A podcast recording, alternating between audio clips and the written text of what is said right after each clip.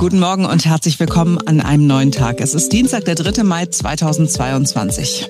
Pazifismus ist wirklich super, wenn denn alle friedliebend sind. Alice Schwarzer und ihre Mitstreiter, hm, naja, sie sind nicht ganz so super. Wir lassen uns heute diesen offenen Brief mal von außen betrachtet erklären. Und Olaf Scholz hat am Abend den Olaf Scholz gegeben im ZDF. Da hören wir auch mal rein. Ich bin Simone Panteleit. Ich bin Marc Schubert. Jetzt beginnt ein neuer Tag. Emma-Herausgeberin Ali Schwarzer hat mit dem offenen Brief, den sie angezettelt hat, irgendwie klargemacht, also die Ukraine soll sich verteidigen, aber vereinfacht gesagt hat sie gesagt, bitte so, dass äh, der Angreifer nicht sauer wird. Denn für Ali Schwarzer gilt, wenn man angegriffen wird und sich wehrt, dann könnte es ja sein, dass der Angreifer sauer ist und zu härteren Mitteln greift. Also bitte, liebe Ukraine, ergebt euch doch. Ganz so steht es in dem offenen Brief natürlich nicht, den sie auf den Weg gebracht hat. Äh, sie hat ja eigentlich nur gesagt, also wir in Deutschland, wir sollten zuschauen, wenn jemand angegriffen wird, denn es besteht ja immer das Risiko, dass wenn man eingreift, dass man selbst auch Probleme äh, bekommen könnte. Also dieser offene Brief ist im Grunde ein Plädoyer für unterlassene Hilfeleistung. In einem Welt-TV-Interview hat sie versucht, das zu erklären. Sie und ich sitzen hier in unseren sicheren, warmen Büros, aber da sterben täglich Tausende von Menschen. Äh, und ähm, äh, natürlich, wir sehen ja, wie äh, für mich ist das überraschend und durchaus auch bewundernswert, natürlich, aber bewundernswert, was für ein Preis, ja. Ähm, wie die Ukraine sich wehrt und dass die Ukraine es schafft, wirklich diesen mächtigen Gegner zurückzudrängen. Aber die Ukraine kann es nicht schaffen. Wer das sagt, betrügt die Ukraine. Äh, das mächtige Russland endgültig in die Knie zu zwingen. Und daran wird es am Ende dieses verbrecherischen Konfliktes, der angezettelt worden ist von Putin, äh, wird es einen Kompromiss geben müssen damit das Sterben Aber zu diesem aufhört. Kompromiss ist Russland Und da meinen wir, dass dieser Kompromiss bereit. schon jetzt geschlossen Denn es wird ja immer weiter versucht zu verhandeln. Es sind verschiedene Politiker hingereist, gerade erst UN-Generalsekretär Guterres. Es wird telefoniert und es ist immer ähm, klar danach, dass Russland zu keinerlei Konzessionen bereit ist. Und nochmal, was macht sie denn so sicher, dass das Blutvergießen enden würde, wenn sich die Ukraine vergeben würde, äh, ergeben würde? Warum glauben Sie, dass dann die Ukraine, äh, die Ukrainer weiter geschützt werden, ermordet zu werden und dass Putin nicht, wenn er nicht jetzt gestoppt wird, andere Nachbarländer überfällt? Wissen Sie, wir können erstmal, wir müssen nicht riesig spekulieren.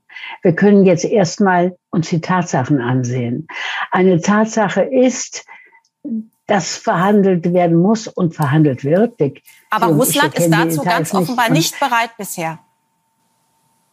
Ja, vielleicht wissen Sie mehr als ich. Ja, also man möchte sagen, wir alle wissen mehr als Alice Schwarzer. Wir wissen sogar, dass es sich um die Ukraine handelt und nicht um Ungarn. Das sage ich deswegen, weil die Kollegin von Welt TV, Alice Schwarzer, mit den Aussagen des ukrainischen Botschafters konfrontiert hat. Und äh, dann hat Alice Schwarzer ihn dann erstmal äh, ukrainischen Botschafter, äh, Ukra äh, ungarischen Botschafter genannt und dann auch noch einen Demagogen, also jemanden, der aufhetzt hinaus. Und Vielleicht darf ich jetzt einmal kurz den ukrainischen Botschafter in Deutschland ähm, zitieren. Der hat geschrieben, diese Prominenten, die der Ukraine schwere Waffen verwehren wollen und damit dem Mörder Putin nur in die Hand spielen, damit er Frauen und Kinder zerbomben kann, haben das Prinzip nie wieder mit Füßen getreten. Nichts aus der Geschichte gelernt, traurig. Wie ist Ihre Reaktion darauf? Es ist nicht das erste Mal, dass der ukrainische Botschafter Ungeheuerliches sagt. Dass er es wagt, unsere nachdenkliche, sehr genaue, zum Teil sehr kenntnisreiche und engagierte Stellungnahme äh, zu vergleichen mit äh, einem mit der Zustimmung zu einem zweiten Holocaust am ungarischen Volk ist einfach ungeheuerlich. Und es sind genau solche demagogischen Stimmen wie die vom vom ungarischen Botschafter, die eine ein genaues Hinsehen, eine wirkliche Aufklärung über das, was geschieht und eine Aufklärung über den heute ganz real drohenden Dritten Weltkrieg verhindern. Das ist die nackte Demagogie, Demo, Demagogie und dieser Botschafter schadet seinem Volk. Ja, ich. Boah. Boah, ist mir unsympathisch, die Frau. Alter, ey. Um also. Kopf und Kragen reden, äh, hat einen neuen Namen. Äh, äh Alice Schwarzhahn. ich, äh, äh hart, oder?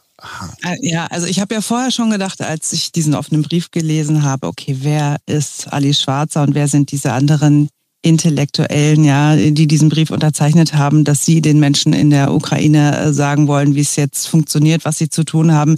Das ist einfach so wahnsinnig arrogant. Und wenn man das jetzt hört, unsere, was hat sie gesagt, unsere nachdenkliche, sehr genaue, zum Teil auch sehr kenntnisreiche und engagierte Stellungnahme. Also wie geil kann man sich selber finden? Äh, dass wir wirklich kein bisschen, äh, kein bisschen Demut vor dieser ganzen Situation gerade und vor den Ukrainern, die äh, wirklich um ihre Freiheit, um ihre Staatlichkeit kämpfen. Und dann stellt die sich da hin und sagt, wir wissen, wie es geht. Es geht äh, oh, boah.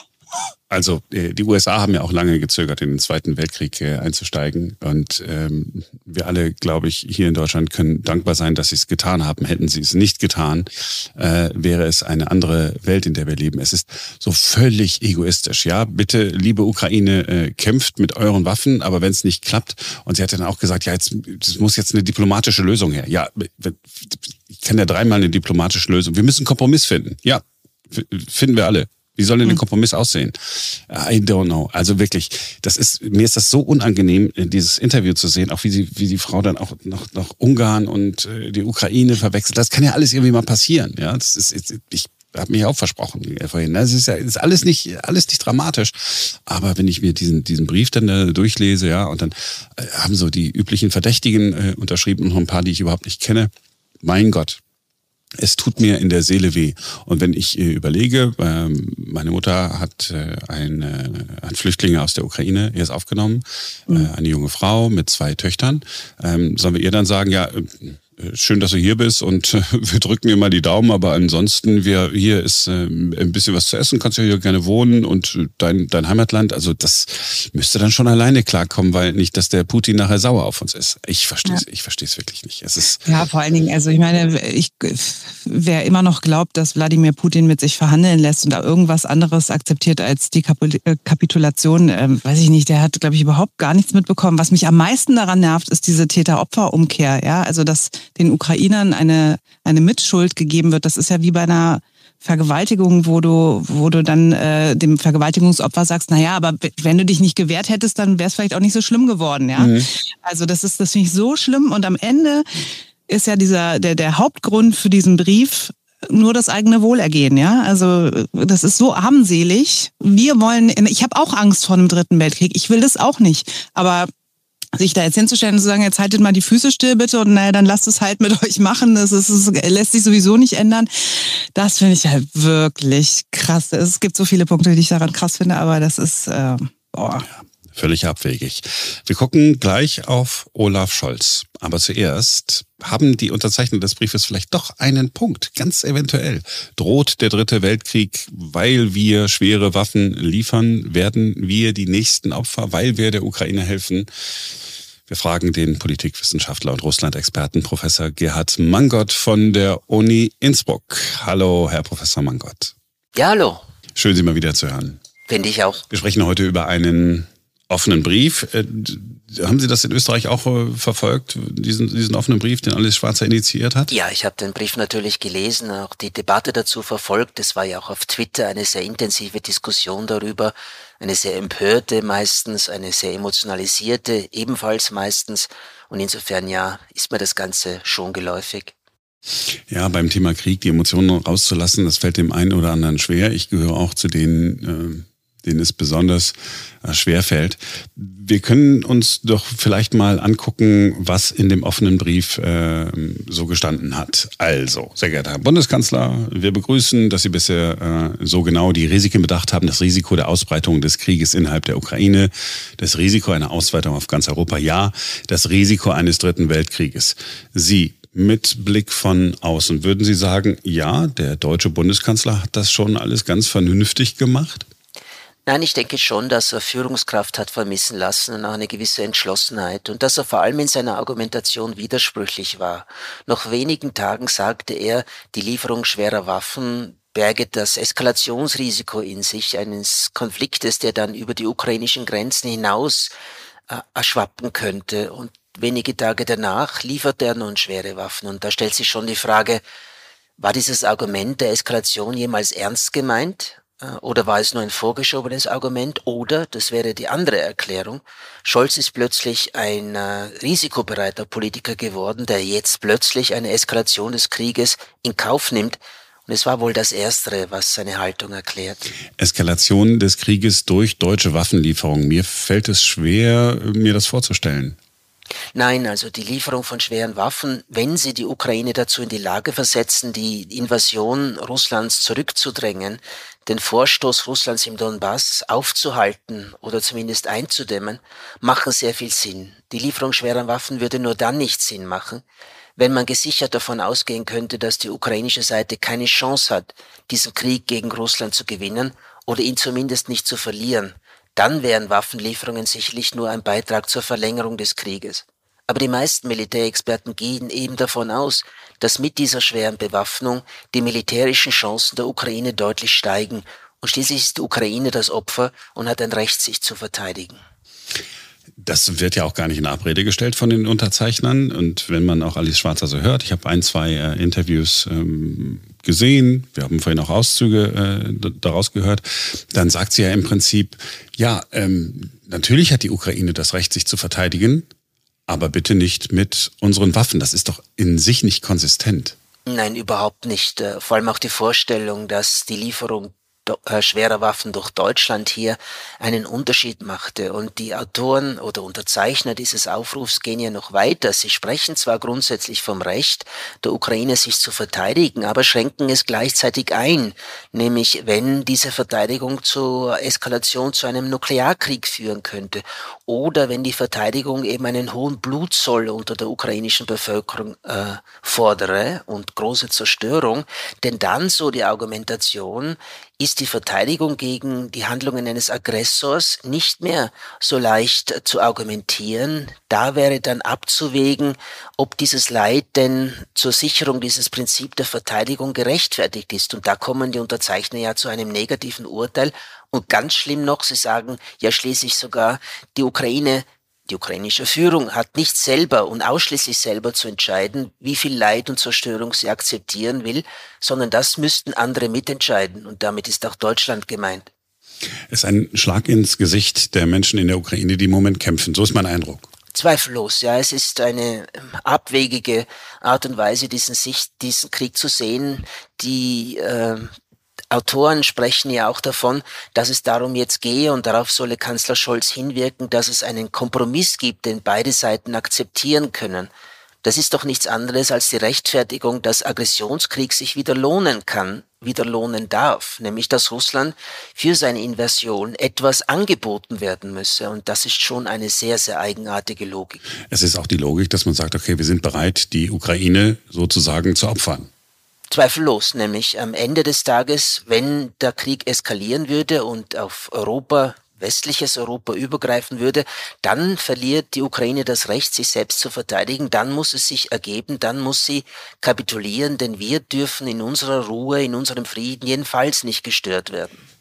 Putin in Moskau, vielleicht nehmen wir noch Lavrov dazu. Ähm, die sind ja sehr gut darin, auch einen Informationskrieg zu führen. Solche, solche offenen Briefe, über die wir hier in Europa oder in Deutschland diskutieren, das ist doch genau das, was ihnen auch noch in die Hände spielt. So diese, dieses, dieses Bröckeln einer, einer geschlossenen Front, das muss doch ihnen doch Freude bereiten. Ja, zweifellos. Solche Aufrufe werden natürlich in Russland eben auch thematisiert, nämlich, dass die deutsche Intelligenz, ja, dass die deutsche Politik eben gespalten sei, dass es eben keinen Konsens gebe, der Ukraine so unbedingt zu helfen, eben auch mit schweren Waffen. Und das äh, wird verwendet für Propagandazwecke natürlich und äh, es wird verwendet, um westliche Regierungen ähm, zu desavouieren. Und das passiert auch im konkreten Fall dieses offenen Briefes von Frau Schwarzer und anderen. Wenn aus den USA dann solche Töne kommen wie, wir wollen Russland so geschwächt sehen, dass sie niemals wieder in der Lage sind, einen solchen Angriffskrieg zu führen, dann ist das ja Wasser auf die Mühlen in dieser Unterzeichnerin. Nun, wenn die Ukraine sich erfolgreich verteidigt, bedeutet das natürlich enorme Verluste an Soldaten und Gerät für die russische Seite. Und es stimmt dann auch, dass die Konsequenz wäre, dass Russland nicht in der Lage wäre, andere Staaten konventionell anzugreifen auf längere Sicht. Also es ist das logisch, was hier von Austin formuliert wurde, nämlich Russland dauerhaft zu schwächen. Es ist aber dumm, es auszusprechen, denn natürlich auf russischer Seite wird das sofort verwendet als Begründung dafür, als Rechtfertigung dafür, was die Regierung in Moskau immer sagt, nämlich das sei nicht nur ein Verteidigungskrieg Russlands gegen die Ukraine, von der eine Gefahr ausgegangen sei, sondern es wird dargestellt, wir müssen uns jetzt gegen die gesamte Welt, zumindest den gesamten Westen verteidigen und insofern sollte man solche Aussagen einfach nicht treffen. Man kann sich das denken und es ist ja inhaltlich auch richtig, aber es auszusprechen ist Wasser auf die Mühlen der russischen Propaganda. Unsere Außenministerin Annalena Baerbock äh, zieht klare Position, wie ich finde. Ähm, wir hatten hier, Sie haben Olaf Scholz schon äh, angesprochen, in Deutschland den Eindruck, dass unsere Bundesregierung zu zögerlich ist. Jetzt geht man den nächsten Schritt und sagt, ja, nächstes EU-Sanktionspaket, Sanktionspaket Nummer 6, äh, wenn ich richtig informiert bin. Und da wollen wir jetzt auch ein äh, Ölembargo mittragen, sogar mit initiieren. Ähm, ist das ein bisschen widersprüchliche deutsche Politik? Ist es auch hü-hot oder ist das eigentlich vernünftig, würden Sie sagen, dass man erst dann tatsächlich in diese Sanktionen hineingeht, äh, wenn man sie auch wirklich durchhalten kann? Nun, das ist der alte Streit zwischen Gesinnungsethik und Verantwortungsethik. Ähm, Scholz und andere in der Regierung argumentieren ja, sie haben auch eine Verantwortung für die deutsche Bevölkerung, für die Entwicklung der deutschen Wirtschaft, für die Arbeitsplätze und deswegen ist ein Energieembargo, jedenfalls was Gas betrifft, einfach nicht möglich.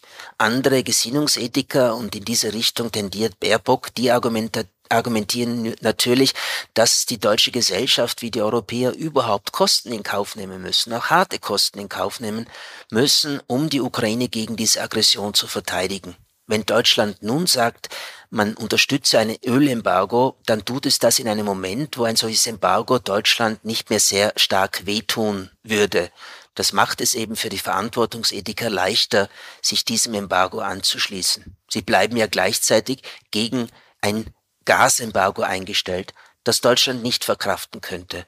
Also es ist ein Spur Verantwortungsethik, die jetzt leichter äh, zu ertragen ist, auch mit Inkaufnahme gesinnungsethischer Elemente, weil eben Deutschland nicht mehr so verletzlich ist, was das Öl betrifft zumindest. Ja, Deutschland argumentiert hier eigentlich mit Eigennutz, ne?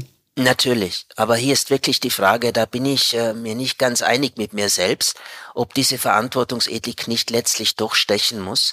Äh, denn eine Regierung hat natürlich nicht nur eine Verantwortung gegenüber anderen Staaten, die Opfer von militärischer Aggression werden, sondern sie hat auch eine Verantwortung gegenüber der eigenen Bevölkerung. Aber da abzuwägen, welcher Verantwortung man hier den Vorrang gibt in einzelnen Punkten, das ist eine sehr, sehr schwierige Aufgabe. Da ist Kritik an solchen Entscheidungen dann auch immer sicher. Ich möchte eigentlich nicht solche Entscheidungen treffen müssen. Ja, wir haben es leicht. Ne? Wir, wir, wir sprechen nur drüber, wir urteilen vielleicht auch oder bewerten an der einen oder anderen Stelle. Was mich tatsächlich interessiert, ist, bei uns in der Öffentlichkeit wird es nicht äh, so wahrgenommen. Wo steht eigentlich die österreichische Bundesregierung im Moment? Nun, äh, Energieministerin Gewessler hat heute Nachmittag verlautet, dass Österreich ein Ölembargo unterstützt. Aber das ist natürlich billig, weil Österreich seit äh, März kein Öl mehr aus Russland bezieht. Auch vorher waren es nur etwa acht Prozent der österreichischen Ölimporte, die aus Russland kamen. Österreich stützt sich vor allem aus Öl aus Kasachstan, aus dem Irak und aus Libyen. Also ist es, wie gesagt, sehr billig für die österreichische Regierung, jetzt dieses Ölembargo mitzutragen. Aber eben gleichzeitig wie die deutsche Regierung ist man gegen ein Gasembargo, denn hier ist die Abhängigkeit groß und noch immer groß. Während Deutschland die Gasabhängigkeit von Russland in den letzten zweieinhalb Monaten etwas reduzieren konnte, wenn man zumindest den Worten von Habeck glauben darf, hat Österreich hier überhaupt nichts gemacht und ist immer noch zu 80 Prozent von russischen Gaslieferungen abhängig. Und da, wo Österreich dann bitter bezahlen müsste bei einem Gasembargo, da macht Österreich natürlich nicht mehr mit. Österreich war ja auch äh, mit dabei, als es äh, hieß Nord Stream 2, das brauchen wir unbedingt. Ja, das war eine Allianz zwischen deutschen und österreichischen Energieunternehmen und den beiden Regierungen, dass dieses Projekt vorangetrieben werden soll. Wie wir wissen, ja ein ausschließlich wirtschaftliches Projekt. Und wird äh, in der österreichischen Öffentlichkeit die Regierung ebenso kritisch beäugt wie hier bei uns in Deutschland? Oder ist es mehr so, oh, die machen schon das Richtige, Hauptsache wir haben unser Gas? Nein, die Debatte ist in Österreich sehr, sehr viel milder, zum Teil gar nicht vorhanden. Es ist überhaupt nicht vergleichbar mit dem, was in Deutschland stattfindet und auch die Kritik an der Regierung ist äh, sehr, sehr gering. Manche wollen zwar, dass sie radikaler ist, dass es solidarischer ist äh, mit der Ukraine, mit anderen Staaten der Europäischen Union, was Sanktionen anbelangt, aber das ist kein wirklich vehementer Druck, auch nicht durch die veröffentlichte Meinung. Auch dort gibt es diesen Druck äh, in keiner Weise so, wie es das in Deutschland gibt. Also sehr, sehr milde alles bei uns und ähm, was natürlich die österreichische Position von der Deutschlands unterscheidet, ist die von uns ebenfalls äh, im Prinzip noch immer hochgehaltene Neutralität. Ah ja, da haben Sie ja natürlich, äh, das ist natürlich so ein österreichisches Ding, ja, in der Tat, in der Tat. Das ist, ist wie Mozartkugeln und Lipizzaner. Es ist Teil der nationalen Identität. Ob es in der Praxis überhaupt noch stimmt, das interessiert die Leute gar nicht so genau. Aber wenn es sich gut anfühlt, dann äh, wollen wir es den Österreicher mal lassen. Herr Professor Mangott, haben Sie vielen Dank für Ihre Zeit. Sehr gerne. So, wir haben äh, Gerhard Mangott noch im Ohr und kommen jetzt zu Olaf Scholz. Er hat am Abend im ZDF gesessen und hat Fragen beantwortet und natürlich äh, versuchen wir ja immer die Kernaussagen herauszufiltern. Bei Olaf Scholz fällt das nicht immer ganz leicht, weil er ja dann doch gerne doziert und Fragen nicht so richtig beantwortet. Das kennen wir ja schon. Aber wir wollen trotzdem mal versuchen, dem Kern etwas näher zu kommen. Hat er gezögert und dann auf einmal nicht mehr? Sie sagen keine Alleingänge. Was die Militär angeht, ähm, haben Sie allerdings durchaus in den letzten Wochen ja einen zurückhaltenden Kurs vertreten, haben ja auch Argumente dafür geliefert, zum Beispiel, dass eben vermieden werden muss, einen dritten Weltkrieg äh, vom Zaun zu brechen. Jetzt äh, liefert Deutschland schwere Waffen, auch schwere Waffen. Sie sprechen äh, äh die Gepard-Panzer an. Und zu dem Vorwurf, sie seien zu zögerlich, kommt jetzt noch ein anderer Vorwurf nämlich von pazifistischer Seite, die sagen, ist das jetzt hier nicht militärische Aufrüstung oder gar Kriegstreiberei? Was ist Ihre Linie? Vielleicht besteht da auch einfach Unsicherheit. Ähm, haben Sie das Zögern aufgegeben? Überhaupt nicht. Ich habe immer schnell entschieden, zusammen mit allen anderen, mich mit den Verbündeten abgestimmt.